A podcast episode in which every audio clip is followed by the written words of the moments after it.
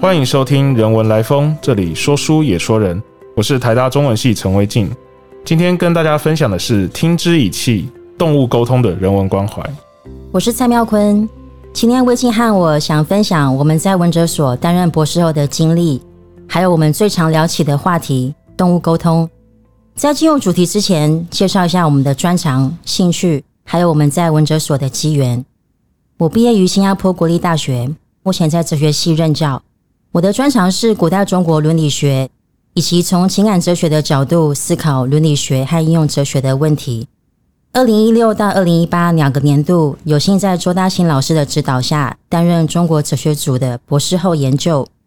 我的学术领域主要在古代中国的伦理学问题，这几年又将视角延伸到情感哲学，本质上是一个跨领域的研究，涉及到心理学、认知科学。现象学对于何谓情感的理解跟说明，比如说我在儒家的情感哲学的课程和同学讨论过，从社会认知的脉络去看待古典儒学中的情感现象，诸如感激、信任、耻辱，还有恻隐之心跟痛感的关联。刚才提到的情感都是属于复杂情感，而跟基本情感不一样，复杂情感涉及比较复杂的认知。甚至需要情感主体的第二序的高阶的意识或反思性，我们会有机会从这个角度稍微来聊一下我们如何理解动物的问题。那么，魏静，你在文哲所的经验是怎么样呢？好的，谢谢妙坤。我是从台师大国文系毕业后，在二零一五年到二零一七年这段时间，在中国哲学组的钟振宇老师底下做博士后。钟老师给我很大的自由，用一种很道家的方式在管我。所以我就到处乱跑。我自己是研究易经和日本儒学，尤其是想要知道源自中国的易经在日本有什么样的发展，产生什么样的思想发挥。所以那时是在中国哲学组。此外，所上各组的演讲或是会议，我都会尽量去听，也得到好几位老师的照顾，那是非常开心充实的一段时光。一直到现在离开所上五年了，我都还觉得那段时间带给我的影响持续在发酵。我也相信当初在文哲所认识的，后来也有来录人文来风的那群朋友们。他们都会觉得这里是生命中的一个活水。如果你想要获得人文方面的养分的话，这里是一座最好的花园。嗯，魏清汉，我在文哲所的期间，其实我们聊过非常非常多人文研究的各方面问题。只是偶然间，我们发现魏清在学习动物沟通。那当时他的老师说，建议初学者先和家里以外的动物沟通来做练习比较好。当时我也刚好想排解家里两只猫在相处上的一些问题。所以不知不觉间，我们聊的最多的变成为动物沟通了。对我们而言呢，这个话题其实是直接关涉到很多人文研究的议题的。所以有这样一个节目主题的来源，微信可以先跟大家说一说什么是动物沟通吗？哦，好的。动物沟通这个概念对大多数人来说很奇怪啊。到现在我还在想，会不会有很多听众听到这边就已经觉得我们是神经病了？这样也很合理啊。对一般人来说，人类语言才是有意义的声音交流。所以动物沟通在这种标准上就不可能，那人们会觉得这是很虎烂的一件事情，也是很正常的。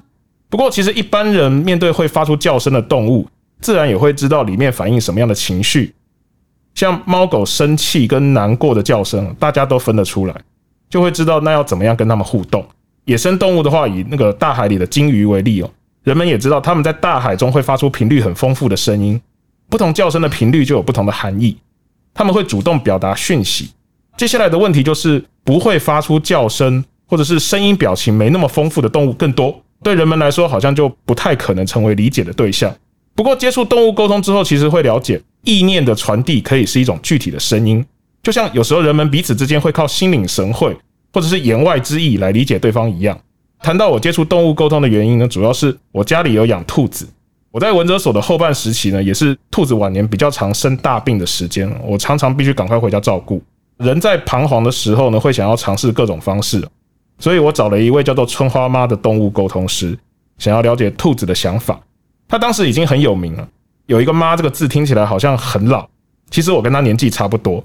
会叫做春花妈，是因为他有一只很重要的猫叫做春花。另外一方面呢，我也有一个企图，是我想知道这种东西到底是不是真的。我有故意隐瞒一些资讯没说，而且提供的资讯只有兔子的照片而已。那个照片也是有挑过的，除了兔子之外，没有拍到其他东西。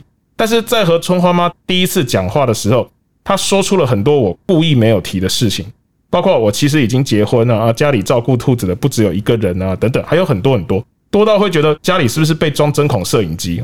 一直到兔子过世前后呢，我又养第二只兔子的这段时期，我都持续请春花妈帮忙。这段时间我也有自己找相关的书来看，所以那时候我才会跟你聊这些东西。后来对我来说，更进一步验证这是不是真的的方法，就是我自己去学。所以大概四年前的时候呢，我就变成春花妈的其中一个学生。从我一个研究者的角度来说呢，我的感受是，动物沟通的操作方式其实很像庄子里面讲的心斋。这是什么意思呢？这是庄子里面提到的一个概念，是用一个寓言故事来表达。故事中说，孔子的学生颜回想要去魏国这个国家，劝魏国国君不要这么残暴。然后孔子就跟颜回讨论要怎么样说服魏国国君。但是不管颜回提出什么方案，都被孔子打枪，说一定行不通。然后孔子就说，应该要先做到心斋，心灵的心，斋戒的斋。字面上是说净化心灵哦，但是关于具体的实践方式呢？孔子说要无听之以耳而听之以心，无听之以心而听之以气，哦，就是说不要用耳朵听，要用心听，然后要更进一步用气听。这到底是什么意思？一般读庄子的解释的时候，会知道这指的是不能执着在某种成见上，一定要对方听你的不可，或者是只以自己的理智接受你想接受。而是应该要用气来交流，也就是顺应于外在啊，才能得到真正的交流。不过，为什么庄子要用心斋哦，听之以气这种词来表现呢？我在学动物沟通的过程中，才找到了一种身体感去理解庄子的这些概念。也就是说，当你全幅敞开自己，不要预设立场，把一切交给直觉，让自己成为一个中空的管道，就会接收到讯息，眼耳鼻舌身意都有可能。而这不是一种特殊能力是人人都可以做到的，只是要把遗忘的本能找回来而已。最重要的元素其实就只是爱与信任。这也让我体会到，具体的声音不是个体之间沟通的关键。当心里充满封闭的成见的时候，别人讲话再大声也可以充耳不闻，也就无所谓沟通了。也可以说，这时候人为的理智影响太深了。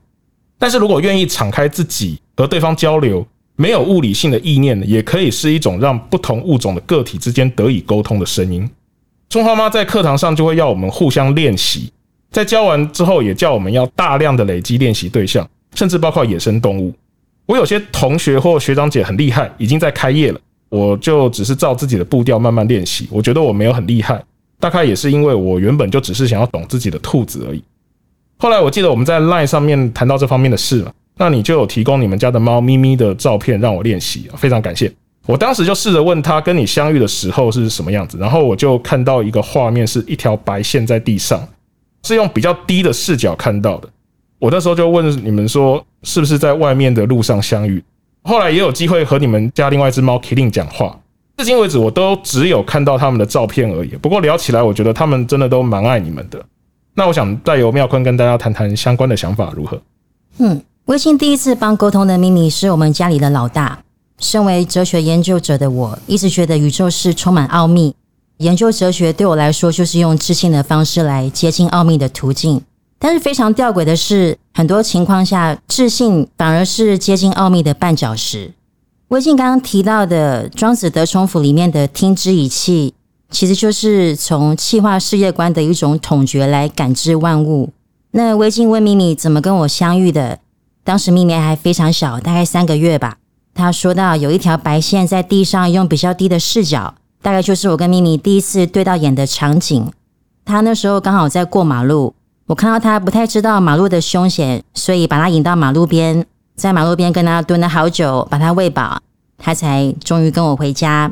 我自己也曾经在跟一只溺水的鹅菲尔德在很强烈的感知中融为一体，在那当下，鹅中有我，我中有鹅。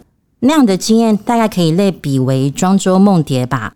我们从现象学的角度来说，在一个原初的没有经过媒介的经验中所被给予的，就是一种值得探究的现象。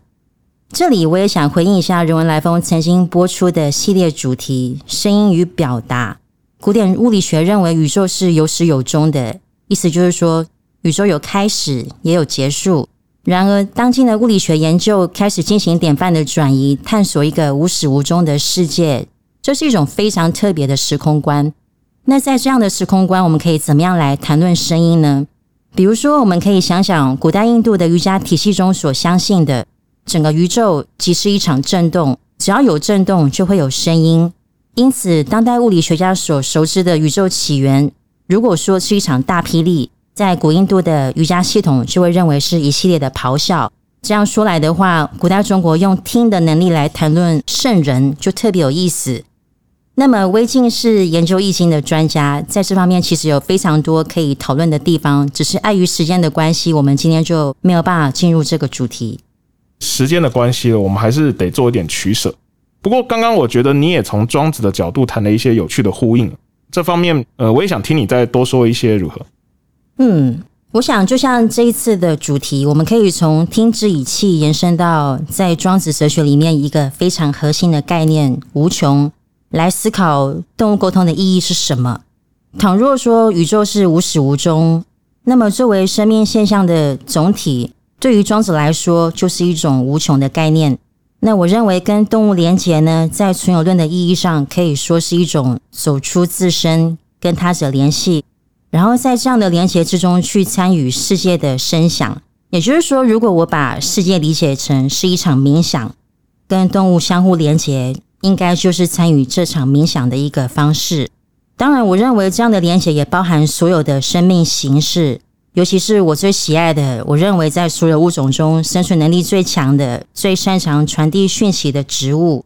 这边就可以刚好介绍一下微静的老师春妈妈所出版的书《跟一棵树聊天，听他的人生哲学沟通师的三十七堂植物育疗通心课》里面的内容，我真的觉得让人感动到不行。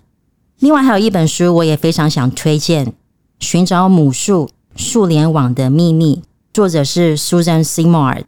里面谈论到树木之间怎么样形成社群，并且透过地下网络来彼此交换非常复杂的讯息。这样的运作就好像人类的文明或公民社会一般。据说这本书也影响到了电影《阿凡达》导演对于灵魂之树的理解。所以这样来看的话，宇宙中真正重要的讯息总是在幽微、很隐蔽的细微处很使得发生跟运动着。对我自身来说，一个长期的学术关怀就是去思考哲学要怎么样跟这些细微的、片在的生命讯息相遇。那么，我们再把时间交回给魏静。好，谢谢。呃，我觉得在听你讲一次咪咪和 Kenny 的事情的时候，就会再次觉得你们之间的连接真的很深。我跟春花妈一样，现在其实不太用“宠物”这个词了，因为不是只有人单方面在宠爱动物，人其实也被动物宠爱着。而且我想说的是，那种和其他物种之间的连接感，可以带给我们一种很有意义的转化。几年前呢，美国印第安纳州的一间监狱哦，施行一项计划，就是让受刑人养猫，后来就成功的感化许多受刑人。这个新闻在网络上都可以找到。还有，我想说的是，刚刚你谈的这个气化世界的概念，呼应了我在动物沟通中得到的一些经验。当我对于我接收到的讯息，想要有一个理性介入的说明去诠释的话，往往出错的几率比较高。当我擅自认定哦，太扯了，怎么可能？或者是真的是这样吗？万一我讲错怎么办？然后自己去修改，那反而是一种扭曲，这样比较容易出错。当我把直觉接收到的讯息原原本本的说出来的时候，答对的情况比较多。这大概就是刚刚你说的气化的世界中啊，万物都能彼此感应。我不应该以人为的思虑去阻断气化的流动。这也是我刚刚听你这样讲的时候想到的。我们除了是沟通者和案主之外呢，也是学者。因此，下一集我想我们就从哲学的角度聊聊动物沟通这种东西的意义。还有我们刚刚提到的那些书呢，也都会整理在这集节目的页面上，欢迎听众朋友参考。谢谢你的收听。如果喜欢我们的分享，邀请你按下订阅与支持。如果对节目内容有任何想法，欢迎 email 到听众信箱与我们交流。我们下次见。